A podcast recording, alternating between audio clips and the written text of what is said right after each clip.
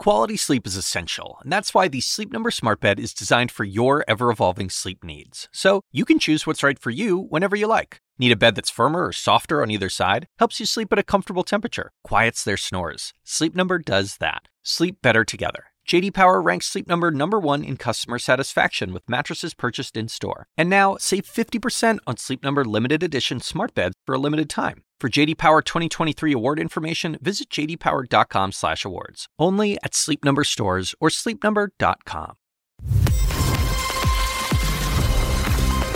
Live from the City of London, I'm Julia Chatterley. This is First Move, and here's your need to know. Coronavirus spreading. It's now overtaken SARS with more than 6,000 infected in China. An iPhone smash, Apple's earnings beat with bumper phone sales and services numbers. And losses mount at Boeing.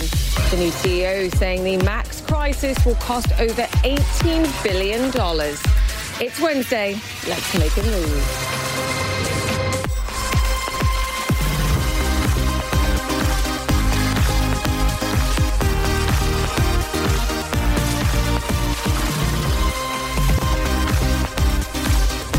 And also warm welcome to you all. I have to say that I'm warm, of course, and we are coming to you live from the City of London. We are on the countdown to the UK's exit from the EU on Friday when everything changes and yet nothing changes. We'll be discussing throughout the show, but there's so much else to talk about as well. Take a look at what we're seeing for global markets. Ex Asia, they've got a firmer tone once again today following the sharp sell off earlier this week, of course, on coronavirus fears. Asia itself, a pretty mixed bag as we saw the Hang Seng reopening following the Lunar New Year holiday. More on the details of that shortly. But elsewhere in the world, European shares also up for a second day. US futures are green meanwhile. What we're seeing right now is stock steadying, supported by some pretty solid US corporate earnings. Let me give you a sense of it in terms of the numbers here. More than 65% of US companies have beaten expectations so far, though, of course, the challenge now is what they say about the outlook, particularly in light of the uncertainty created by the spread of the coronavirus. Starbucks and Apple have already warned about a possible hit to the current quarter based on stores or their supply chains. The risks from this health emergency remain incredibly tough to gauge. Let's get to the drivers on that story and bring you the latest. The number of confirmed cases of the coronavirus in China has overtaken the numbers infected during the 2003 SARS outbreak. More than 6,000 people have been impacted at this stage and 30 have died. Japan and the US are evacuating their citizens. British Airways is the latest airline to suspend flights to the mainland. David Culver is in Beijing for us. David, just give us the latest and, and what you're hearing there. Hi there, Julia. Well, the latest comes out of the health world. And really, we know that the leader of the World Health Organization has met with President Xi Jinping. And together, they have agreed to bring in international scientists so that they could work collectively on research and work to really figure out how exactly this coronavirus transmits from one person to another. The reason that's so important is because it could then lead to figuring out what exactly the quarantine period should be. Should it really be the two weeks that they're suggesting? And they can understand a little bit more about the containment efforts and how effective they can be going forward.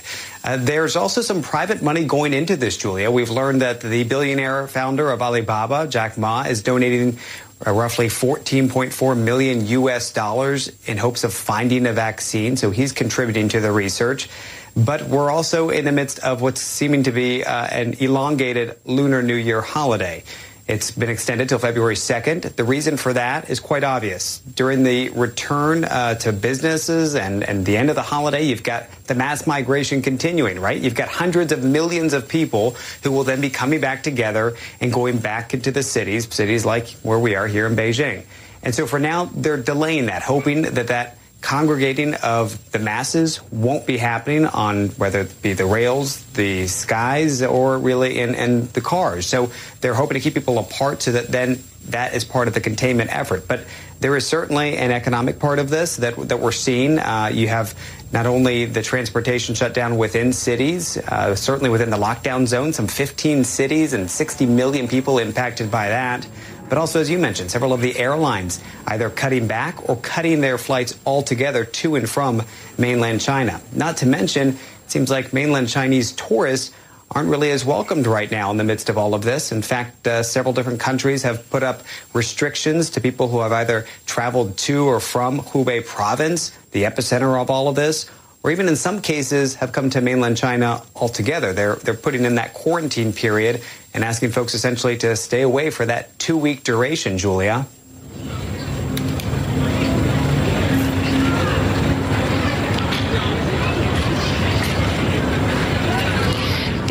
Want to uh, ask you uh, very briefly here. You know, I made the point that now we've got greater cases than, than SARS, but when this first began, we were suggesting here that we simply didn't get the truth from the Chinese authorities during that SARS outbreak. To, to what extent are people perhaps appreciating the, the, greater communication, perhaps a greater degree of honesty here? Or is that the fact that we've now seen more cases of infections in, in mainland China than we saw in SARS frightening people here? Just what are people saying? You need to go, yeah, go back, I would suggest, a week and a half. And this was described, Julia, as preventable and controllable by one of the health officials. Then fast forward to where we are today. And in the past couple of days, we've seen President Xi Jinping come out and say that he personally is taking control of the deployment and coordination efforts here. And that is significant. He's putting himself in the leading role. And that also suggests that he's putting increased pressure on the local governments, governments that some argue really are behind the mess that is this outbreak. They feel like in many cases there was not enough transparency early on in this and that there was some cover up and underreporting even.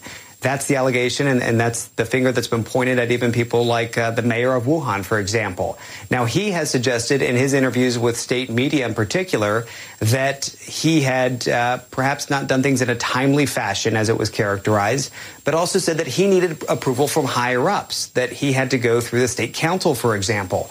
And he seemed to suggest that he didn't get that. So there's a lot of, as of now, kind of um, I would say, passive blame game that's going on right now. There's not as overt as one, but it's something that you need to be watching because I think it will play out going forward and be interesting to see how uh, the central government versus the local government dynamics move on. Yeah, David Culver there in Beijing. Great to have you with us. Thank you for that. Now, stocks in Hong Kong fell almost 3% on their first day of trading since the Lunar New Year holiday. Of course, the Hang Seng falling to seven week lows. All of this as multinationals try to get a handle on how the coronavirus will impact operations. Anna Stewart joins me now. Anna, I'd have to argue that some of this is catch up from the weakness that we saw elsewhere in the world mm. earlier on this week, but there's a real tale of two halves. Some significant losers, those attached to tourism, for example, and then some winners in the, in the biotech industry. Just walk us through this. Yeah, I'd say there's more bad news than good news for equities in Hong Kong. And as you said, it's that catch up that the index is really playing. It's been closed for a holiday. It's having to catch up on all the broader sell off we saw early in the week. So Monday, European equities were down, so were US equities, and of course, elsewhere in Asia. If you look at the indices in Asia from the trading session, you'll see that both Japan's Nikkei and the South Korean Kospi both actually made some recoveries, but that Hang Seng nearly down 3%. And the stocks that were really hit very hard, unsurprisingly, travel, particularly the airlines Due to all the containment measures, they're certainly under pressure. Uh, Cathay Pacific nearly down 3%, Air China down over 4%. Macau, gambling, gambling, sorry, the casino stocks also really under pressure. And that's not surprising. We actually had some stats out on tourism, down some 75% just for the Lunar New Year. The last few days compared to 2019, significantly down. So those casino stocks very much under pressure. But you did mention there were some bright spots, and there certainly is one that is stellar and skyrocketing. Venture Pharma Laboratories, a little known biotech firm, up 285% today. It is working with a research firm on vaccines. Of course, that could take a long time, but it's clearly investors putting their money somewhere. Julia. Wow. What a rally on the hopes, it seems, of a vaccine here. Anna, I want to talk to you as well about one, the reaction that we saw from investors. They tend to get straight involved on a story like this and, and react instantly. But we are starting to see corporate strategies being formed here and executed, particularly as far as the airlines are concerned, just in the last 12 or so hours. Yeah, we're getting a slew of announcements. You're right. Early in the week, we actually had almost more mm. share price reaction than we're getting now. The companies are reporting what they plan to do in terms of travel restrictions and so forth. Investors fear the worst. Corporate strategy uh, kind of follows on later. So British Airway, Airways today said they are cancelling all their flights to and from China. That's actually only two direct flights a day. Uh, a bigger story really was United Airlines yesterday because they're cancelling 24, 24 direct flights to China. That's around a third of their total flights uh, into the country. Finnair cancelled all of theirs. That's around five a week. Now, some of this is because governments are suggesting uh, that, you know, non-essential travel should be banned, but also, frankly, the sentiment. Plenty of passengers simply won't want to travel. There's a load factor to consider there as well. Elsewhere in corporates, we have Facebook, Goldman Sachs, Ford, Johnson & Johnson, Standard Chartered, all sorts of corporates saying they are either banning or restricting restricting non-essential travel for employees. And of course, all those companies that are closing up shop in certain areas. We've got Starbucks, McDonald's, and now IKEA is the latest one to announce some store closures in China. Anna Stewart, great to have you with us. Thank you so much for that. All right, let's move on to our next driver. Stocks of Apple jumping pre-market in the pre-market trading after the tech giant reported the second best quarter in history for iPhone sales, well and truly smashing expectations. Apple says its quarterly revenues increased 9% from a year ago to a cool $92 billion. The number was also boosted by strong sales of AirPods and Apple Watches, as well as subscription services. Christine Romans is live in New York with all the details for us. Christine, great to have you with us. I saw some uh, comments from the uh, chief executive saying if you add in what we've got for watches, AirPods, and Beats, $10 billion worth of revenue. It's a Fortune 150 company all by itself. Right. This was a blowout right. quarter. It really was. I mean, the shine back on the apple, to use a, a, a terrible apple pun, but it, it, really was here. And 92 billion record for sales overall. I mean, just think of what this company is producing and selling here. Let me break it down for you by category. You still have the iPhone. It is still half of the sales of this company, and it was a um, it was a, a, resurgence in the iPhone that really is a big f- factor here as well. Overall sales almost 92 billion. iPhone uh, pr- sales up eight percent there to 56 six billion. Services, you're absolutely right there. The the credit card, the Apple TV, these new things that they're introducing to get you to use and love your iPhone more and spend more money. Uh, services up 17%. And wearables, those new AirPods among those really doing well here. Um, look, Tim Cook, the CEO, said that the China factor here was favorable for the for the company as well. You know, I think it sells something like 15% of its of its uh, Apple's overall revenue comes from China. And something about the uh, iPhone 11, it, the cost, the features, the camera, those were a hit in China. Now, we've been talking about the coronavirus, of course, that did introduce a new uncertainty into the mix for the company this year because it is so exposed to China, the coronavirus. We just don't know how that is going to factor out. He didn't mention it as one of the uh, the risks, or at least a factor in the mix for this year, but sounded overly overall pretty optimistic, Julia. Yeah, tough to find anything to complain about here. And what a difference a year makes. Christine Romans, thank you so much for that. All right, next driver, Boeing, has reported its first annual loss in more than 20 years. The playmaker posting a net loss of $636 million in 2019 as the cost of the 737 MAX crisis continues to climb. Claire Sebastian joins us on this. Claire, I have to say, when I looked at the details here, the forecasts for the overall potential losses attached to this crisis, what we're talking more than $18 billion. This is a new CEO taking the worst case scenario scenario, kitchen sinking here, and we'll try and then move on.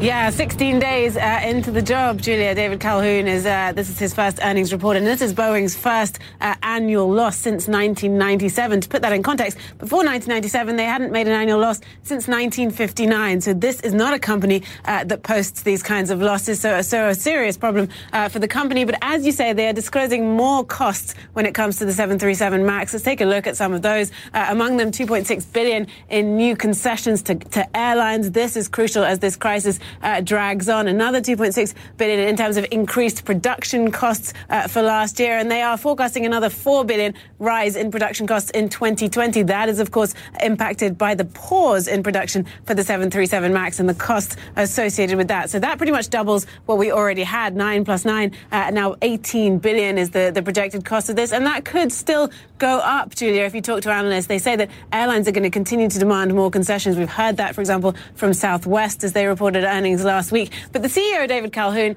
he is committed to transparency. He has already been uh, on television this morning and he was asked about the future of the 737 MAX. Should it continue to be called that or is that name tainted? Take a listen. Well, I'm not going to market my way out of this, right? So, yeah, I love Steve. I was with him a couple of days ago. Um, and he's right in the sense that uh, the Max has a has something attached to it today. Um, but again, we believe this airplane is safer than the safest airplane flying today. Every next airplane has to be that way. It has to be that way for Boeing. It has to be that way for our competitors. Um, so, uh, what we call it, trying to relabel it, trying to merchandise that, no. Uh, this plane will recover with a flying public when airplane pilots step on it, fly it, like it. And by the way, based on all the test flights we've had to date, which are which are many, mm-hmm. they do. So as as all those pilots return, so will passengers. Well, that remains to be seen, uh, Julia, how the confidence of passengers returns. But but as for the markets, the, the stock is up pre-market now some 2.7%. So a bit of a relief rally, perhaps a uh, sell the rumor, buy the news scenario this morning. Yeah, I mean, what it's down 25% that stock since uh, March 10th, of course, the, the first tragedy last year remains to be seen to your point. Claire Sebastian, thank you for that. Let me bring you up to speed now with some of the other stories making headlines around the world. In the coming hours, the impeachment trial of U.S. President Donald Trump moves into a new phase. House managers and President Trump's defense lawyers will spend two days answering questions submitted by both Republican and Democratic senators. It comes at a critical time. CNN has learned that Senate Majority Leader Mitch McConnell has admitted he does not currently have the votes to block witness testimony. Over to Brussels now, and the European Parliament is due to formally approve Britain's Brexit deal. The special session in a few hours' time will also mark the last day of work for the Parliament's 73 British lawmakers, including the Brexit Party's Nigel Farage. Meanwhile, in the British Parliament, the Prime Minister has defended the decision to use Huawei technology in its 5G rollout. The US has raised the alarm about the Chinese tech giant. Meanwhile, Boris Johnson is set to meet with the Secretary of State Mike Pompeo on Thursday. I want to assure the House and indeed the country that I think it is absolutely vital that people in this country do have access to the best technology available, but that we also do absolutely nothing to imperil our relationship with the United States, to do anything to compromise our critical national security infrastructure, or to do anything to imperil our extremely valuable cooperation with Five Eyes security partners. Plenty more to come here on First Move live from London. We are on the countdown to Friday's official Brexit. We'll take a close look, a look at the upcoming separation as Britain's departure from the EU fast approaches. Stay with us. We're back after this. Welcome back to First Move. We are live in London, counting down to Friday's Brexit, of course, but also keeping a close eye on what's going on back home with the markets. US futures still on track for a solidly higher open, as you can see, following Tuesday's bounce back rally. Plenty to discuss. We're joined by Tina Fordham. She's recently joined the political advisory and law firm Avonhurst as a partner and head of global political strategy. Congratulations on much. the new role. Great to be with you. We'll talk about that in a second, but I do just want to get your assessment clearly focused right now front and centre coronavirus and the risk impact. What are your thoughts? Well, uh, we, we've sort of been here before mm. with, with SARS and, and uh, HN1. Um, it's early days in terms of understanding the transmission of the virus, but you've already seen financial markets um, have a bit of a wobble. What do we need to watch for next? Um, uh, very unfortunately, um, uh, death toll. Uh, and also, really, this is a test of the Chinese authorities' mm. policy response, right? Um, the quarantine of 35 million people uh, isn't going to be so easy to enforce. Certain um, uh, sectors are more sensitive to, to this, whether it's um, airlines, miners, uh, etc. But I think that um, we've definitely seen a return to the idea of a global virus moving up uh, the the chain of, of, of worries for investors. You know, it's interesting. We were just mentioning earlier on the show, we've now got more people infected with coronavirus in China than we saw infected during the SARS virus in yes. 2003. And yet the predictions that I've seen coming from analysts of the, the hit to Chinese growth right now, I think ING Bank came out with a 0.3% dent. modest. It's yes. incredibly modest. Yes. And let's remember, again, you know, on, on the epidemiology front, uh, flus kill thousands of people in, in developed countries every year, even even tens of thousands in, in, in larger cases. Um, so understanding whether this is a sort of a two-month phenomenon that Chinese authorities can contain or a year-long phenomenon is really what's going to move the needle for investors about whether this virus is potentially more disruptive than U.S.-China trade. Uh. And that was tough for markets, but also it's equally didn't have a massive impact on, on the growth outlook, remember? Yeah, I mean, these are factors that investors are going to have to gauge and and think about this year, where do you hide or you don't? You just continue to watch the news because to your point, and I made the point at the top of the show, you just can't gauge right now. There's too many uncertainties, and the comparison with 2003 is that we didn't get all the facts in 2003. Perhaps the numbers are so different because we are now actually understanding. Well, we, and we don't know what the transmission mechanism yeah. is as well. The idea that uh, a man in Japan who was nowhere near Wuhan has come down with a virus will will be the kind of thing that will um, set uh, the market jitters. Uh, uh Just expect more of that. Yes. Speaking of jitters or not so, this week I feel like this is a culmination of a moment that we've spent years yes. now discussing. Out in the cold. Yes. yes. I, I, said again, everything changes, but actually nothing changes because yeah. we're going into this transition mechanism. What do you think well, coming into of, Friday. Speaking of someone based in the UK, yeah. as we've traded places, I think the most striking thing is just how anticlimactic yes. this impending Brexit, uh, you know, date feels. Um, I've seen a few analyses looking at uh, the extent to which the, the, sort of the current withdrawal plan would be a hit to the UK economy and how different it might have been compared to um, exiting with no deal. And again, we just don't know. I, I doubt we're going to see much market response at all after January 31st. Um, so apart from blue passports and a, and a shiny new 50p coin, um, there isn't going to be a discernible effect. I think if there's a question now, though, it's about what we can get done in, in 11 months. Yes. And the almost, you know, a, certain fact that we will be looking at a two to, I don't know, maybe three year transition period. For investors, that's probably not a terrible outcome because now the clarity that was sought, Brexit is now happening, status quo prevails. I wouldn't go so far as to say it's a non-event, but it's not perhaps a market event yes. in the traditional sense of being an event risk more of a process. Event risk this year feels like it's culminating on 2020. We're very yes. focused on what's going on in DC right now, whether that will impact the election. What are you saying to clients about 2020 and the potential shifts that we can see? I've seen headlines with Mike Bloomberg as well. Mike Bloomberg's candidacy, um, I, I, think, is uh, is over anticipated. Is it by uh, our colleagues um, in New York on Wall Street? Um, of course, uh, I would say at this point, most investors are expecting a second Trump term, uh, but we don't have a Democratic nominee yet. So Super Tuesday in March will be huge.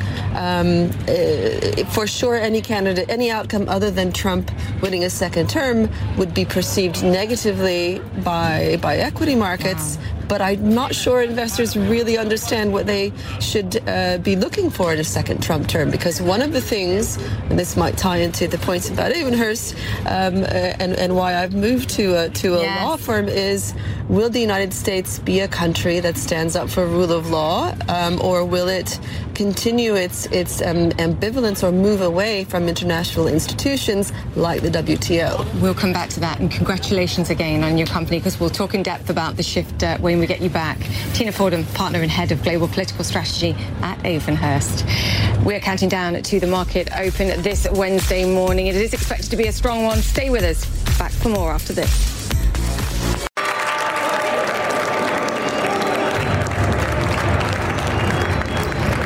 To First Move, and you're looking at clapping, smiling faces back at the New York Stock Exchange, where U.S. stocks are rising for a second straight session, regaining much of what was lost during Monday's sell off. I think we should expect investors to remain sensitive to those coronavirus headlines, as Tina Fordham was just mentioning there. And I said Dutch Bank ING has said the impact of the virus could knock 0.3% from Chinese GDP in 2020, bringing it down to 5.6% percent That would clearly be a disappointment for those who were hoping China would provide an extra kick to global growth in 2020. Also keep an ear open for headlines from the Federal Reserve later today when it provides the first policy statement of 2020, if indeed they say something about the potential risks here. Let me walk you through today's global movers. In the meantime, Starbucks trading lower, the company reporting better than expected Q4 profits, but it warned that the coronavirus will hurt results going forward. Starbucks has been forced to temporarily close half of its Chinese stores. Microsoft, meanwhile, trading flat. The fast food giant McDonald's, I apologize, not Microsoft, reporting better than expected profits. Revenues coming in line with expectations. Investors may be focusing on coronavirus risks here too. McDonald's closing locations in a number of Chinese cities too. What about GE? Well, they're higher by 8.5%. The company's Q4 results beating estimates. It's also raising its cash flow forecast for the year. GE shares have risen 36% in the past year on turnaround hopes. And as we've been reporting, Boeing shares are higher by some 2.5%. They reported their first annual loss in 22 years. But new CEO David Calhoun says he's confident regulators will allow the 737 MAX to fly again by mid year. What about Apple shares? They are higher in the session. This after the company delivered record quarterly revenues. Apple raked in nearly $92 billion in just three months following soaring sales of iPhones and performance across the business. Let's be clear. Scott Galloway joins us now. He's professor of marketing at the NYU Stern School of Business. Scott, fantastic to have you with us. Thoughts on Apple here? Uh, good to be with you, Julie. Yeah, the largest or the most valuable company in the world has a blowout quarter. Um, iPhone sales look to be slowing, and that's no longer the case. They've renewed their growth. Services revenue up 18%. The wearables business, that is the uh, AirPods and the iWatch or the Apple Watch, excuse me, are now on their own. A Fortune 150 company up a staggering 38%. So, on any dimension, you'd have to call this not only a blowout quarter, but a very strong indicator of how the globally affluent are doing because Apple sales to a certain extent are somewhat of a proxy or an indicator for how the world's one and a half billion wealthiest people are doing. And the, you know, they're just all indications are a very strong green light here. In your 2020 predictions, and I love this, you talk about Apple forming a bundle relationship with the 100 million wealthiest people in the planet, and that's what generates across all platforms and their offerings a further 30% rise in the share price. Talk me through how we go from that to where we are today.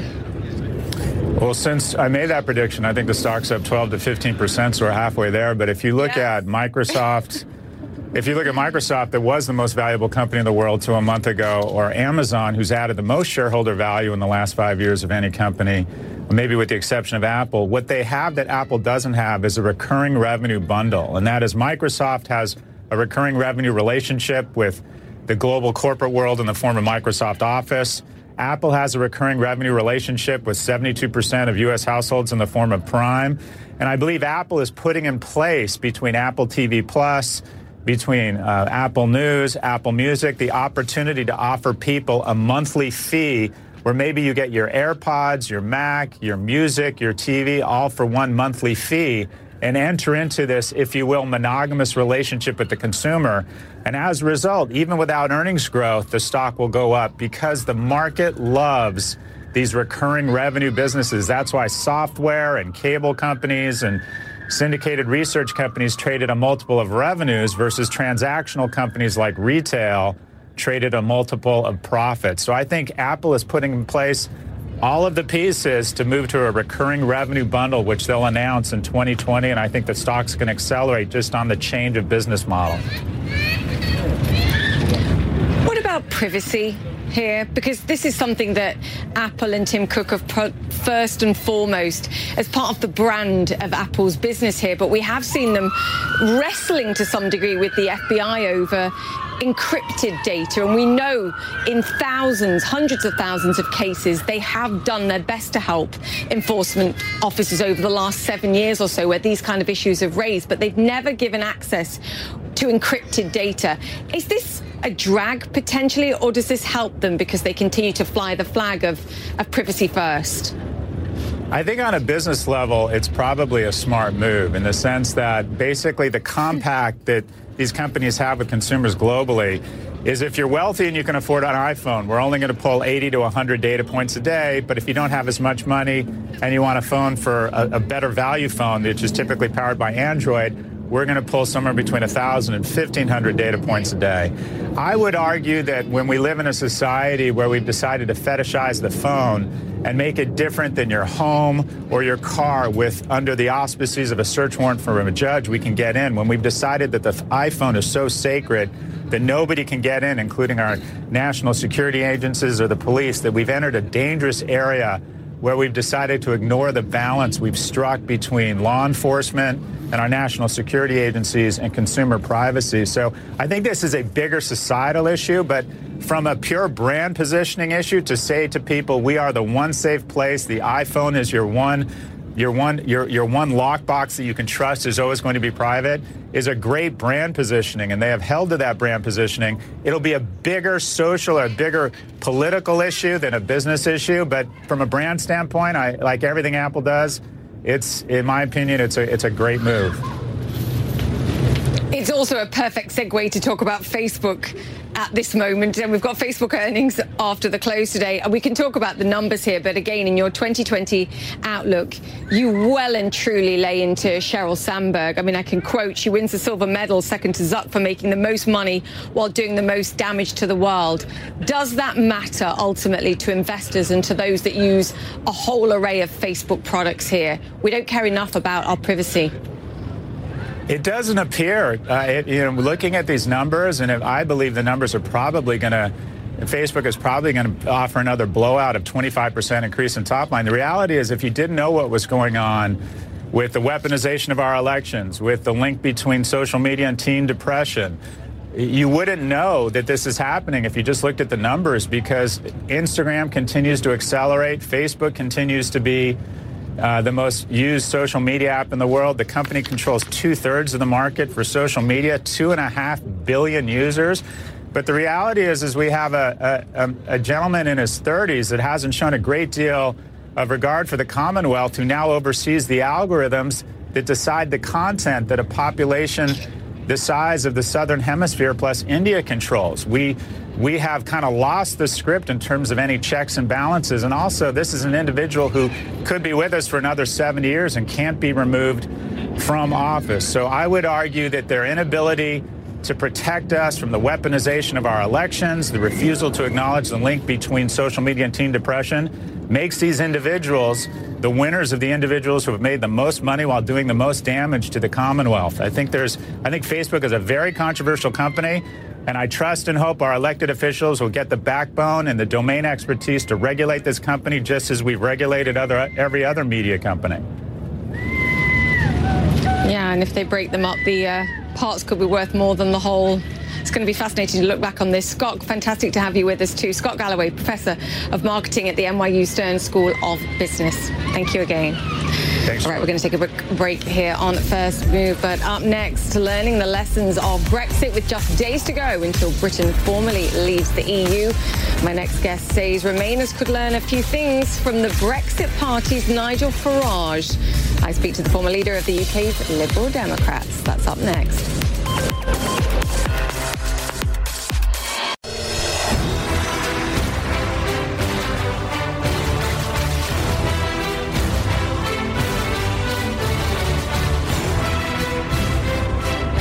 To First Move live from London. Hours from now, Europe's Parliament will approve the UK's Brexit deal and bid farewell to its 73 British members. One of them, though, could not be happier to say goodbye. I mean, attempting you know, to, to, to, lose my job for almost 21 years. Um, I, I, am the turkey that, that, that, goes on voting for Christmas. Finally, it's happening. Many of my British colleagues, of course, are very, very unhappy about this because this is the best job they're ever going to have in their lives, most of them. Uh, so I wasn't, I have to say, there was a certain frostiness in the breakfast room of my hotel this morning with a large liberal, with a large liberal Democrat delegation having breakfast next to me. As Farage transitions into a new career, my next guest says Remainers could learn a thing or two from the Brexit Party leader. Joining me now is Vince Cable, former British Business Secretary and former Liberal Democrats leader. Great to have you with us. Thank you. I feel like we've talked at numerous points throughout the last two and a half, three years. What does this moment feel like? Well, actually, it's a bit anticlimactic. Yeah, we've um, had that um, already on the show. I mean, you know, the issue was resolved politically almost two months ago once the general election was called. Um, nothing is going to happen very much for several months. I mean, there are some big decisions coming up around specific things like fisheries, but we will you know, there, will, there may be, we get to a difficult point in the late summer when the government has to decide whether it's going to settle for some kind of agreement or follow the so-called WTO route, but nothing is going to happen immediately lessons learned. What did you mean when you said that people could learn something from Nigel Farage? I mean, he was saying today, earlier in Brussels, um, that comment there that I'm the turkey that voted for Christmas. He's been there battling to leave, and it began as something that was a slight possibility, and, and now it's happened. Well, he is a very formidable politician. I mean, he's never been in Parliament, but, you know, he's achieved, in his terms, a great deal. And I think one of the lessons is patience and consistency and plugging Uh, I, I don't think there will be a great clamour to rejoin the European Union in the next few years. But if it turns out badly, Brexit, as I think it may, we don't know, but it may, then the momentum will start to gather and the, the, the arguments will start to be deployed. I suspect that within five to ten years, we could be back there again in some form. Really? Hmm. Just I, I don't know, but I, I think we've got to keep that option open and know, people have seen the benefits of membership of the European Union, um, um, like myself. I think we've got to continue to make the case in a in a modest way. I mean, there's no point shrieking and trying to pretend that Brexit hasn't happened when it has. Uh, but but I think as the evidence mounts up, I think we we we go then make the case. What evidence? Because there will be people watching the television now, banging their hands against their heads, saying, "Actually, we need to make the best of this situation now. A bit of Dunkirk spirit by British, galvanise." Confidence in the economy and, and, confidence in the country to go it alone here and, and, determine our own futures. What's the risk here? Because you did write in The Independent that the risk is that a, a, a very loose deal with the EU gets done. We give ground to the United States. You're really worried about the what the next 11 months brings. Yes, I mean, I, I, I never believed in catastrophe. I mean, I think that what we're looking at potentially is a kind of slow puncture when, you know, actually it's going to be economically costly, particularly if we opt out of so-called alignment, the single market, and it will gradually de- deflate the British economy. There will therefore be less government revenue, and people will gradually feel this in years to come, but, but not catastrophic. Um, I mean, the, the, the big challenge for the British government in the next few months is, is that, that they have to get real and realise that actually their bargaining power is very limited. I mean, they have some, but it's not vast, and our bargaining power with the Americans is even less. Um, because for them it's not essential to have an agreement with the, the, the UK, and Trump may or may not win. Congress may or may not go along with what he's negotiated. So uh, it, it is quite a tough position, not from Remainers' point of view, we're just observing, but from the government point of view. Do you regret, and when we look back now, what we saw was that the Remain, the parties that represented Remain, were so different. There was disunity. Jo Swinson, of course, making the decision, or at least at the forefront of the decision, to uh, talk about revoking Article 50 and a unilateral revoking. Do you wish you'd stayed as the leader of the of the party and led a more united, inclusive message? No, I, I, I don't regret leaving. I mean, it was time to go. You, you, I planned a succession. It worked out the way it did. But there's no point you know, going Hashing go, over old go, ground. It's, it's, happened, and we've got to be realistic about it. I, I, do regret the fact that the issue of Brexit wasn't resolved through a referendum. It may well have gone for Brexit, in which case that would have been the end of the matter. But I think the way it's evolved is, I mean, we knew we lost heavily partly because of the Corbyn factor, mm. and all kind of other issues got involved in it. So it wasn't a clean result, and uh, and that's partly why this issue is going to linger. Friday, 11 p.m. Endgame. Vince mm-hmm. Cable, great Thank to you. have you with us. Thank you, Vince Cable there, former business secretary and former Liberal Democratic leader. All right, the World Economic Forum in Davos, known for attracting the global business elite and policy makers every year. We're just back, of course, from last week, but it's also a chance for charities and NGOs to get a big platform to pitch their causes. In today's Innovate Africa, we introduce Malaika. It's a non-profit helping girls in the Democratic Republic of Congo. Listen in. Seven days before the start of this year's WEF meeting, and the founder of the Malaika Foundation, Noella Coursaris, is in London making final preparations. It's very important to highlight the work uh, that Malaika has been doing over the last 13 years, how we created um, a model community driven to enhance quality education and healthcare programs for years, the model turned activist has been trying to get the world to take notice of the Democratic Republic of Congo and, in particular, the challenges young people face. Her foundation aims to empower young girls through education. Noella was born in the DRC but left aged five after her father died. In Europe, she had a successful career in modeling, but her true passion was trying to help young girls in Africa. Africa is the future. Africa is now. So we need to have absolutely more African women being on the global stage, speaking about all the issues. And I believe investing in the youth is going to be the transformation uh, for, for Africa. Noella is, of course, not the only person trying to promote Africa. Mamadou Touré set up Africa 2.0 in 2010. His vision of the future. The way I would summarize it, it's a connected Africa. It's, um, it's an ambitious Africa. And it's an Africa that doesn't have any complex. You know, I think. Uh, you know, there's been the post-independence um, generation that still had a bit of a that stigma. I think the younger generation, you know, they they they think they're as good as anyone else, and uh, they can do anything that anyone else can do. People have the feeling that they can do it. Therefore, impossible is not African. I never imagined that um, when I left Congo at five years old that I will be speaking to all these global audience. But um, it's not for me. It's really something deep down for my for my for my continent, and I take that very seriously. How I choose very carefully where I speak and who, which audience I'm speaking, and I really want to try to represent in a very diplomatic and authentic way. That's what Africa needs. Meeting these innovators is one of the best parts of Davos, and you can watch our Innovate Africa series this Saturday. It airs at 1:30 p.m. in London, 8:30 a.m. in New York, right here on CNN. We'll be right back. Take your Welcome back to the show with a look at today's boardroom brief. Chipotle is agreeing to pay a $1.3 million fine for child labor violations at its Massachusetts restaurants. The state attorney general's office says the company hired teenagers under 18 without proper work permits and also kept them on the job for too many hours per day. Chipotle released a statement saying it will ensure that its restaurants, quote, are in full compliance with all laws and regulations. Alibaba founder Jack Ma is donating more than $14 million in the battle against coronavirus.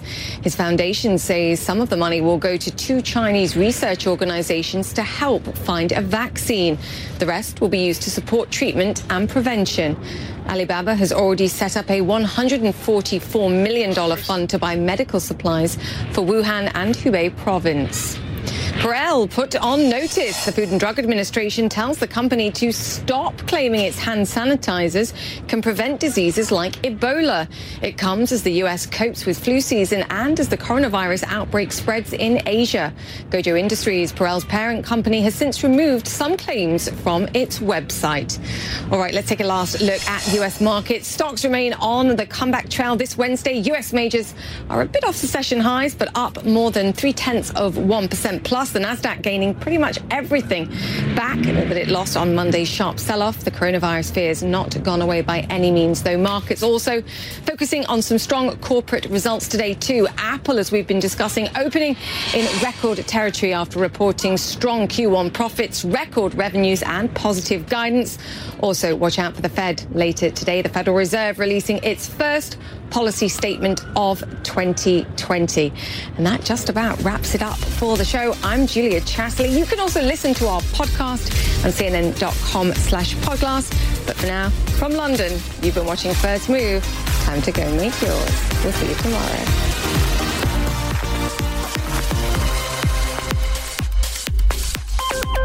When you work, you work next level. And when you play, you play next level. And when it's time to sleep, Sleep Number smart beds are designed to embrace your uniqueness, providing you with high-quality sleep every night. Sleep next level.